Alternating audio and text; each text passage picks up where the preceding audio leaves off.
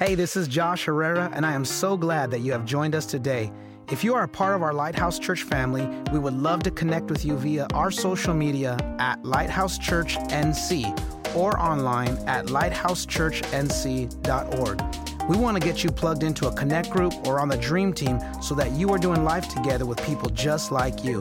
We hope you enjoyed today's message and stay tuned for more announcements at the end of our podcast. Y'all ready? Let me get a good amen if you're ready. All right.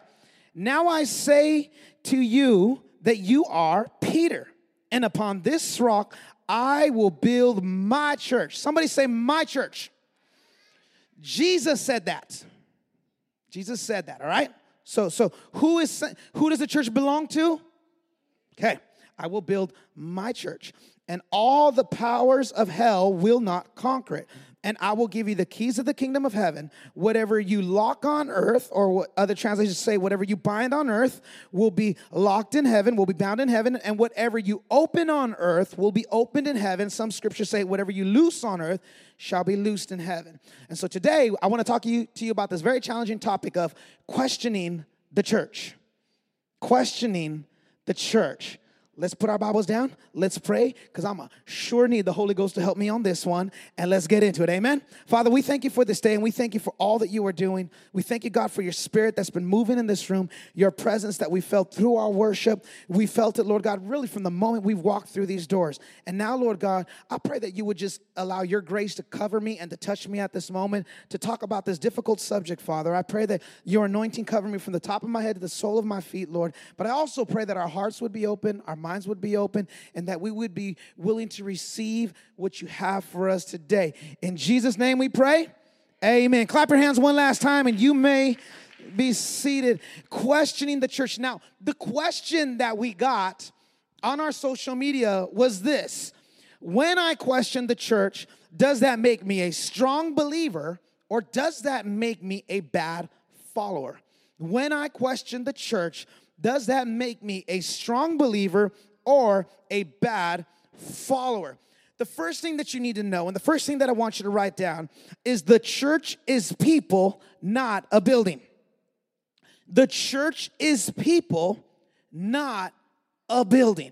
Now, I know in this context, in this American Western context that we all live in and that we reside in, the church is synonymous with the building. Y'all get that? A lot of times, are you going to church? And sometimes we use church as in that is the worship service in and of itself. We use church as in the actual building, but the church has never been a building. The church has always been the people of God. The church has always been people who profess Jesus as Lord and Savior of their life. Now, this all begins to unpack in Matthew chapter 16, because in Matthew chapter 16, this is the first time that we read this word church used anywhere in the Bible.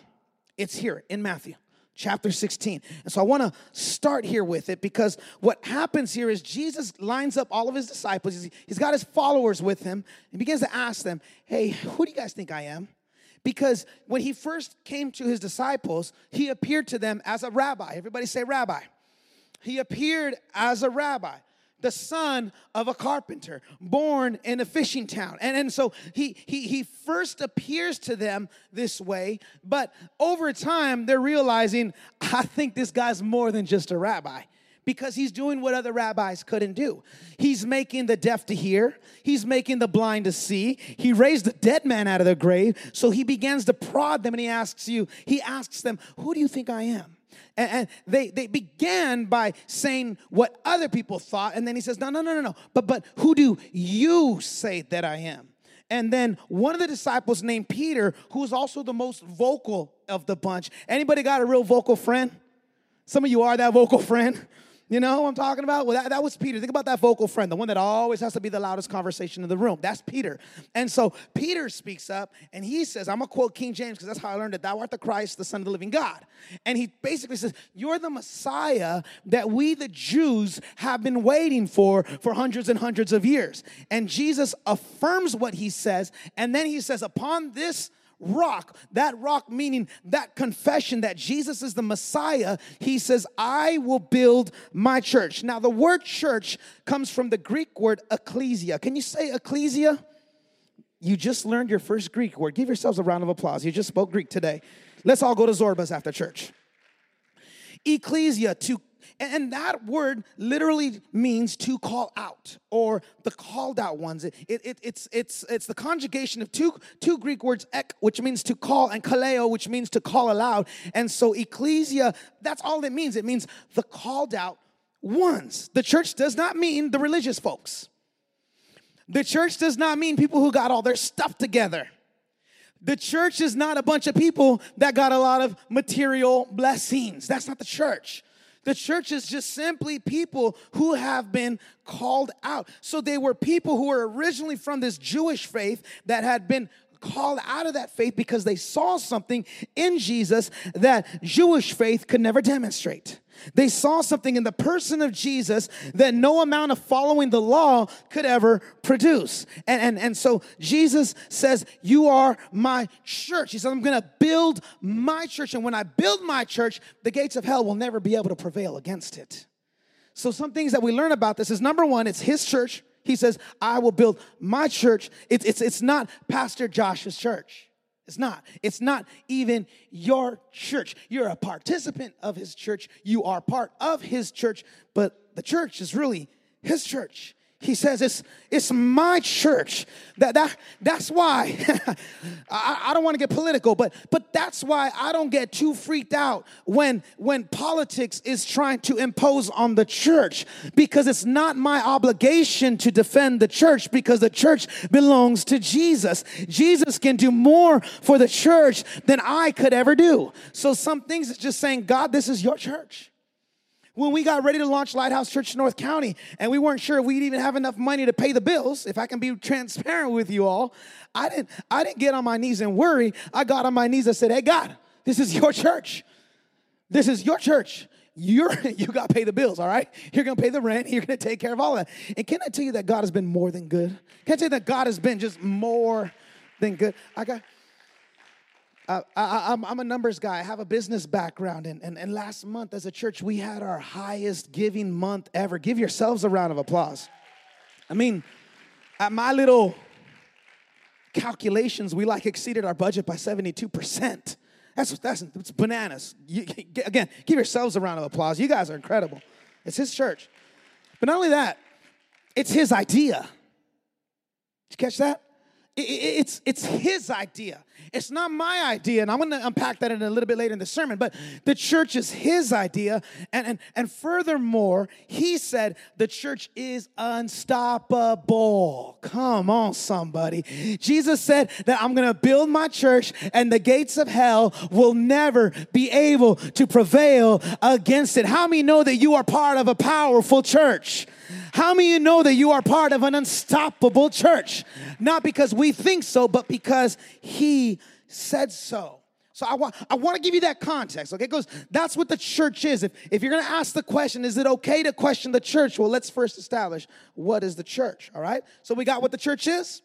Now, let's get historical here. Next thing that I want you to write down, we wouldn't be here today had someone not questioned the church. We would not be here today had someone not questioned the church. And so let me take you back to the 1500s. In 1517, a German professor of theology whose name was Martin Luther, he proposed an academic discussion to all of his peers that questioned the practices of the church at that time. At that time, the church universal was the Catholic Church. And Martin Luther said, yo, we're doing a lot of things in the church that I don't find in this book. We're doing a lot of things in this church that don't really line up with the scriptures. And so what he did on October 31st was he penned out an academic discussion, also known as the 95-point thesis, and he went to the doors of the structural church, and he hammered this 95-point thesis right to the doors of the church. And in particular, he particularly took issue with the practice of indulgences. And what the Catholic practice of indulgences was, get this, this is going to really show you why it's okay to question the church. The practice of indulgences was people can monetarily pay to have the punishment for their sins reduced. That was called the practice of indulgences. And so think about that for a second. If you were rich, the church was basically saying, give us your money and your penalty for sin will be reduced. But imagine if you had no money. Imagine if you didn't have money to pay. It was like, nope, sorry, you're going to have to pay for all your sins. And there's no getting out of this. Martin Luther said, excuse me, and I'm paraphrasing. He didn't say this, but this is in my head how it went down. He's like, yo, that ain't in the Bible. That ain't in the Bible. You can't pay to be saved, which is what the church was teaching at that time. If you pay a certain amount of money, your sins could be forgiven. And Martin Luther said, that's not what I read. Salvation is only by grace through faith. Salvation is only by grace through faith. And so he questioned the church at that time. And so on October 31st, before it was another holiday, a lot of people know it now as Reformation Day, because that was the day that the Protestant church was born. We are a Protestant church by classification. Protestant means to protest against the practices of the Catholic Church at that time. So Protestantism, to be a Protestant was to protest against the practices of the church, which they had gone so far from the scriptures. Trust me when I tell you, at heart and soul, I ain't collecting any money for your sins. All right, that's not where we are as a church. That's not what the scriptures teach. And so, what I want you to know is that is it okay to question the church? It is absolutely okay to speak up when something is not right. And so Martin Luther saw something and he said, this is not right. And he spoke up. He said something. And we are here today because someone said something. Isn't that cool? We're here today because someone said something. Now, I wanna that there's your answer, if you will, but let me unpack a little more of that. Some of the things that we teach to our team here. And I think this is really gonna help you when it comes to questioning the church. So it's okay to speak up when something is not right. But there's a way in which we do that. There's a way in which you can and should speak up. And I want to teach it to you. This is something that we teach to everyone on our dream team. And it's this. It's okay to think critically, but it is not okay to be critical. It is okay to think critically, but it is not okay to be critical. Are you guys catching the difference of the two? To be critical of something is to not have anything good to say about it. To be critical of something is to tear down something. But to think critically is to say, hey, can we have a conversation about this? And let's I want to think critically about this and have a conversation about this. And this is the way we as a church, and this is the way we as a team unpack ways at getting better. Because one of our values as a church is that we want to pursue excellence. Can you say pursue excellence? We always want to pursue excellence as a church. Let me read to you a scripture. Let's get that on the screens. 1 Corinthians 12:31. But covet earnestly the best gifts. Paul said this, and he goes, and yet I show unto you a more excellent way. The reason we pursue excellence is even Paul, when he was talking to the church in Corinth, he said, I see what you all are doing, but can I show you a more excellent way? Can I show you a better way? Can I show you a way of doing things that would help a little more? You know those act of kindness cards that we showed everyone? The reason, do you remember back in the day when people would give you a tract? I made light of it, but that's really how we used to do it, right? We stand in the corner with a bullhorn and hand out a tract that says, if God came today, if you died today, would you go to heaven or hell? It was really in your face. And we found that's probably a more excellent way to do it.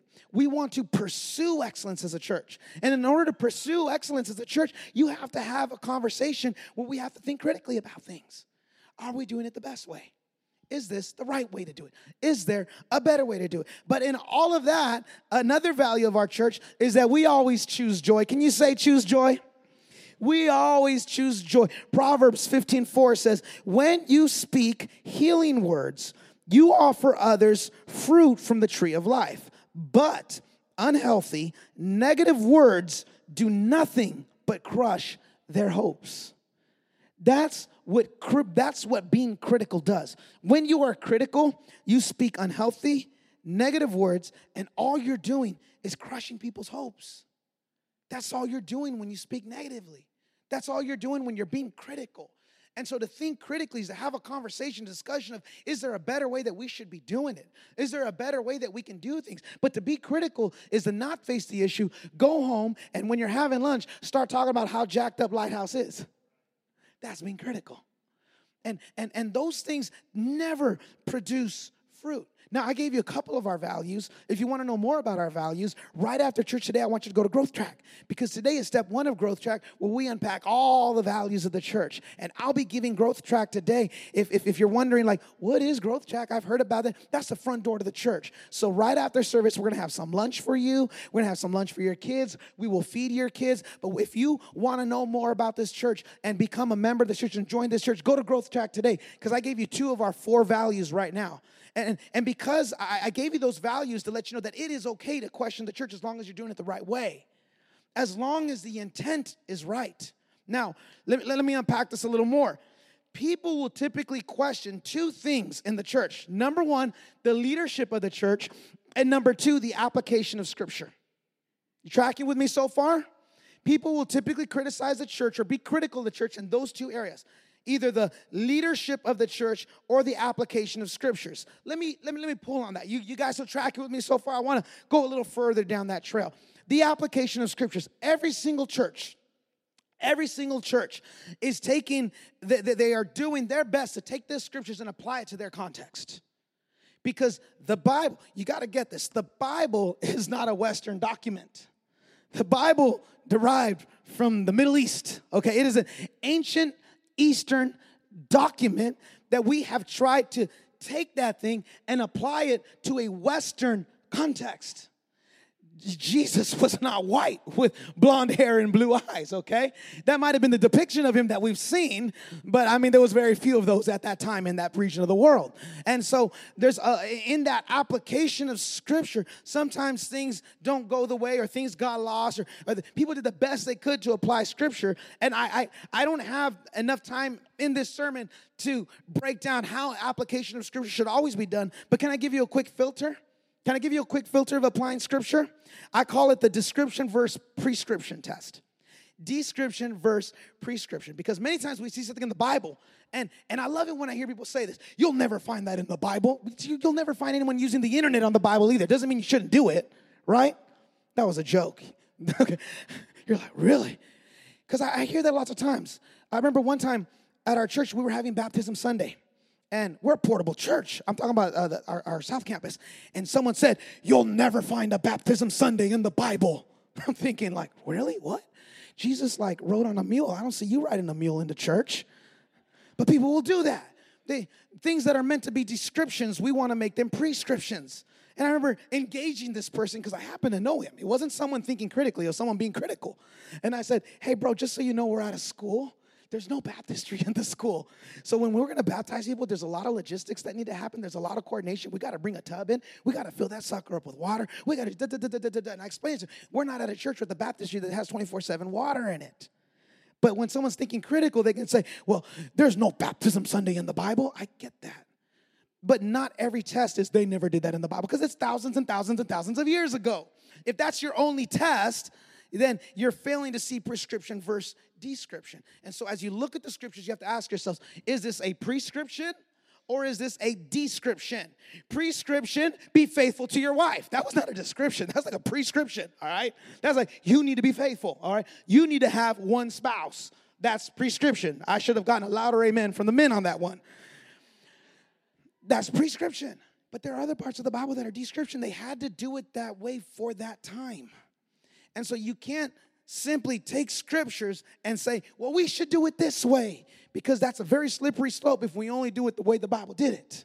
And so you have to apply the scriptures. And again, I can't break it all down for you, but that's a really good starting place right there. Was this description or was this prescription?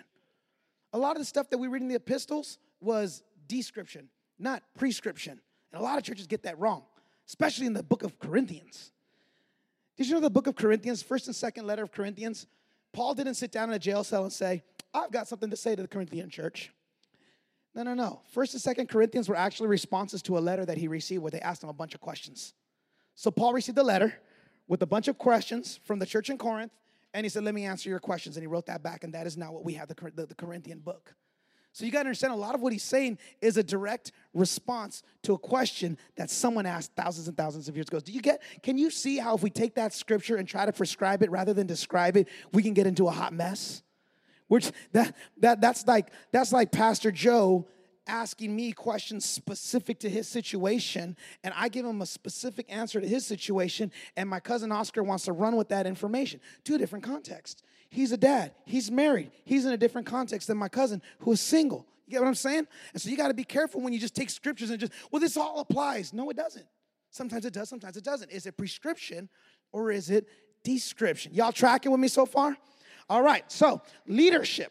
Now, it's okay to question leadership, but there is a way to question leadership as well.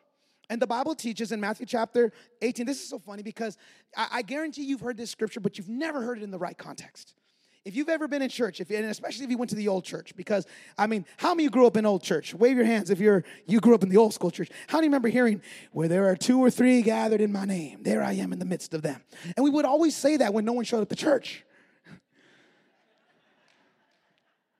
We would always say that. I see more than two or three. God is here. Like, man, God is here when it's just you, Jack. But we would always take that scripture and apply it. But did you know that passage of scripture has nothing to do with worship?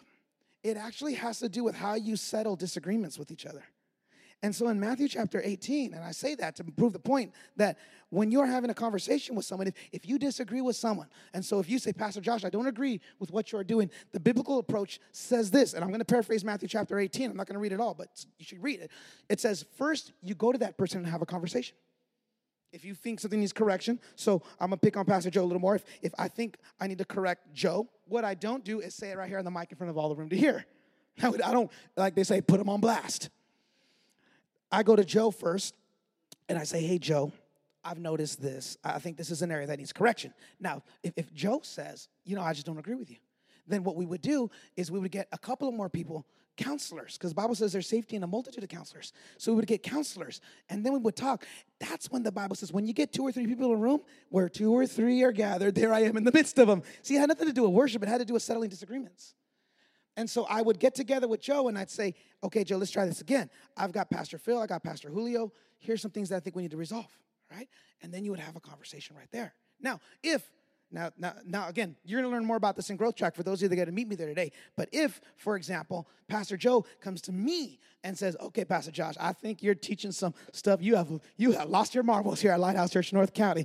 6 months in and you're a heretic, okay? It's just a hypothetical question. It's a hypothetical situation. Now, he could talk to me one-on-one, and then he could bring together the other pastors of the church, Pastor Julio and Pastor Phil, and say, okay, Pastor Josh, we've got this issue that's going on, and these things need to get corrected. Now, if we can't resolve it in that meeting, I have a board of overseers.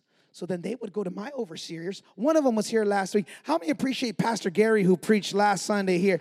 He did an amazing job. I had to bring one of my dudes, one of my guys. And so Pastor Gary preached. He's one of my overseers. Pastor Sam, the lead pastor of Lighthouse Church, he's one of my overseers. Pastor Joe, he lives in Houston, Texas, but come on, we can FaceTime, all right? So we get Pastor Joe on the phone, and Pastor Joe can go to my overseers and say, here's the issue that's going on with Josh. We've already talked to him with the pastors, but there's still some things that need to be resolved. Those overseers, now they got some authority, okay? They're the ones that have authority over my life. So even me as a leader of this church, I'm not making decisions all on my own. And so there is a way to question leadership. So this is how we think critically without being critical. You can go home and say, man, that was the worst preaching ever. Pastor Josh is crazy. I don't believe anything he said. He was up there talking about all this mess, and why are we doing a whole sermon series on You Ask For It Anyway? Shouldn't our messages be coming from God, not from the people? You can be critical all you want, all right? You can be critical all you want. But that's not how we build. That's not how we grow, and that's not a healthy way to have that conversation. So is it okay to question the church? It's okay as long as you're doing it the right way. And as long as the heart is pure. Because I don't mind you having an issue with what we're doing. I do mind if you're getting bitter. I do mind if you're getting angry. I do mind if you all of a sudden turn your back on the church. And that's what happened. And that is what, unfortunately, what has happened with a lot of people. A lot of people saw something that they didn't like, so they leave the church altogether. Can I tell you, this is my next point, that the church is for you? Can I tell you that the church is for you? The same way that God is for you, we are for you. I'm not saying that we're going to always get it right, but can I tell you that we're always going to do our best? And man, if I offend you or if I get it wrong, just know that I'm for you and I might mess up. As a matter of fact, I can guarantee you at some point I will make a mistake. I'm not talking about a big moral failure, but I might make a leadership mistake at some point. I might not talk to you the way that you needed to be talked to. Maybe I don't call you at a time that you needed to be called. I'll give you a classic example of this. In our previous church where I was serving as executive pastor, there was a person at our church whose dog passed away. Now, this is going to hit everyone in a different chord, because for some people, that's family right there. That's literally like a son or daughter, all right, when the dog passes.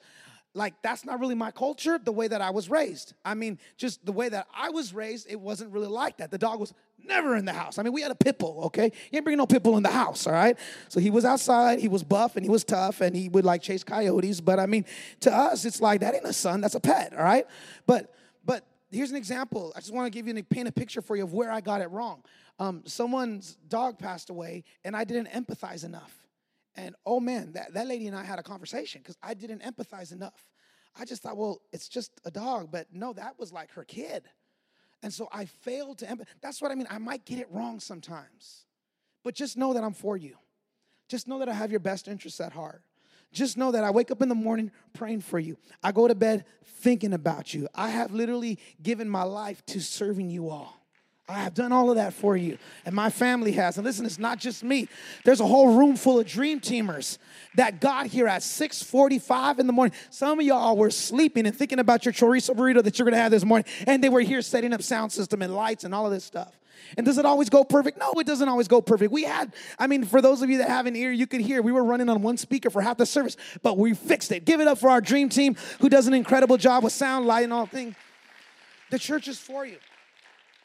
Well, why are you saying all of that? Let me pull you another passage of Scripture, Hebrews 10:25. Hebrews 10:25 says this. Paul says, and let us not neglect our meeting together as some people do, but encourage one another, especially now that the day of his return is drawing near. Paul dealt with some offended people back then, people that took offense, and they stopped going to church. And Paul said, hey, don't stop gathering at church. Don't stay home. And I get that times are changing. And I know you can hear a preacher 10 times better than me on your smartphone. But don't neglect this right here. Because the truth of the matter is, when you're sick in the hospital bed, that pastor ain't going to come pray for you. Okay? You need to be surrounded in community. You need to be plugged into the church. And listen, I'm sorry if a church has hurt you in the past. You know, one of the things that I did to prepare for this sermon is I then did my own personal poll. And I asked people on my Instagram story, I said, you know, if someone questions the church, does that make them a mature believer or a rebellious follower? And then that gave me some perspective. I had to actually go back and rewrite my sermon. Because one young lady said, I've been hurt by the church so many times. I've been hurt by leadership of the church so many times that now I question the church. But it doesn't come from a place of pride. It doesn't come from a place of rebellion. It comes from a place of scars. I've been so hurt by the church. And I had to acknowledge that. I said, you know, I'm so glad that you are still a part of a church and that you are still doing this thing, that you didn't allow someone else's mistakes to get in the way of you living out your faith daily and in community and in the context of a body of believers called the church. So don't give up on church ever. I don't care how bad it gets. Don't give up on church. If you need to move churches, move churches. Now, a lot of pastors won't say that behind the pulpit, but I'll tell you that. If you feel like you are in the wrong church, let's find you the church that you need to be at, because you need to be at a church that fully embraces you and it allows you to serve with the gifts that God has deposited on the inside of you. I'm coming to a close now. You do. Listen, there is no perfect church. Look at your neighbor and tell them that there's no perfect church. There's no perfect church. But I got good news. There's a perfect church for you. I'll take and sell that to your neighbor. But there's a perfect church for you. Yeah. There's no perfect church, but there's a perfect church for you. You got to get to that church. I pray that it's here. I'm not trying to send you all packing. Believe me, I'm not. I'm like going in the heart and soul, sending everyone to a new church. That's not what I'm saying. That's not my point. But listen, I realize, can I make an analogy here? There are lots of buses going to heaven, all right? You can ride on this bus, but if you want to ride on another bus, cool. We'll see you when you get there, because that's just the way I believe. Now, I might have been raised in a context and in a church where I literally thought like we were the only ones that were going to be there. I believed that for many years. I was like, man, it's going to be a very small heaven. A lot of people going to hell. A lot. Get a little older. Start asking the right questions without ever being critical. And you realize, you know what? There are a lot of buses getting to heaven. And you get a choice which bus you want to ride. But I would just encourage you, find a bus where you believe in the vision. Find a place where you support, where you can serve, where you can be generous with your time and your treasure and your talents. Find that type of church. Be a part of that type of church. Because when you do that, listen, when you do that, you'll never be critical of the church. You'll never be critical of a place that you know is the perfect place for you. Come on, let's clap our hands all together in this house. All right, one last thing, and then I'm going to come to a close. What you need to know, and I started off talking about this. I told you I'd circle back to it. The church is God's plan. The church is God's plan. I got to type on there. Help me, Jesus. The church is God's plan. Sorry, ADD kicked in. The church is God's plan. It's not my plan. The church was not something that man concocted in order to get people to behave. Now, there are some people that do not have faith in God that might say that. They might think that this is a place of behavior modification. Listen, Jesus did not die on a cross to modify your behavior. Jesus died on a cross to forgive you of your sins, and then he put his spirit on the inside of you to allow you to be a victorious, triumphant, living in abundance Christian. How many believe that in this room? The church is his plan. And I say all that to tell you that there is no plan B. There is no plan B. I mean, this is it, guys. This is as good as it gets. And if things aren't as good as you'd like it to be, then I want you to get on the dream team and help us make it better. Right? I mean, if you think, I think we can do something better. I think we can do that better. I think this could be done better. If you are seeing it, it might be God's way of putting that burden on your heart to come and touch it and to help us make it better, because we want to be an excellent church. We want to pursue excellence together, thinking critically, not being critical, but knowing that this is his church. This is his plan. I want to read this passage of scripture and close with this. I'm going to read it. It's a few scriptures, so this will count as your Bible reading for the week for those of you that haven't got it in or have no plan to start. 1 Corinthians chapter 1, verse 18. Because this is what Paul says. Let me break down God's plan for you. Paul says this: I know very well how foolish the message of the cross sounds to those who are on the road to destruction. But we who are being saved recognize this message as the very power of God. As the scriptures say, I will destroy human wisdom and discard their most brilliant ideas. So where does this leave the philosophers, the scholars, and the world's brilliant debaters? God has shown them all to look foolish and has shown their wisdom to be useless nonsense. Since God in his wisdom saw to it that the world would never find him through human wisdom, he has used our foolish preaching to save all who believe. Can I get a good amen on that? God's way seems foolish to the Jews because they want a sign from heaven to prove it is true. And it is foolish to the Greeks because they believe only what agrees with their own wisdom. So when we preach that Jesus Christ was crucified, the Jews are offended and the Gentiles say it's nonsense. But to those called by God to salvation, both the Jews and the Gentiles, Christ is the mighty power of God and the wonderful wisdom of God. This foolish plan of God is far wiser than the wisest of humans' plans, and God's weakness is far stronger than the greatest human strength. God's plan for this lost lost and dying world is the church. God's plan to redeem mankind is manifested through you. Jesus has already done everything that he can do. He went to a cross. He took on our sin. Our shame was upon him. And the Bible says that he was wounded for our transgressions, bruised for our iniquities. The chastisement of our peace was upon him, but by his stripes we are healed. That's the power of the church, Lighthouse. God has chosen to use you. He's chosen to use you. So we are it. Look at your neighbor and tell him you're it. No one else is coming.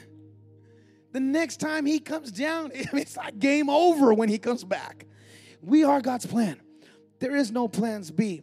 There is no plan B. And because this is God's plan, I want to be a part of it. How many of you want to be a part of God's plan? I said, how many of you want to be a part of God's plan? I want to be a part of it. Right there where you're at, will you lean in for a second? Just close your eyes. I want to talk to you, and then I'm going to lead you in prayer. I feel like this question really gives you a launching point to start something. Some of you haven't yet jumped on a team. Some of you haven't gone all in on church. You're kind of dabbling, one foot in, one foot out, straddling both sides of the fence, doing things that you know you shouldn't be doing on Saturday, but popping in on Sunday. That's fine. We want you here. Come as you are. We believe it. We mean it. But maybe you heard something today that you needed to hear that's now drawing you closer, to bring your commitment to the church a little closer. Maybe you sat there week after week hearing Pastor Josh preach and think to yourself, I don't know about all this yet. I'm not sure if I'm ready to commit. My prayer is today you heard something that you would say, you know what? I'm going to go in. If this message has blessed your life, I want to encourage you to share this message with others, or go online to our website and consider making a donation so that we can continue bringing you content just like today's message. God bless you.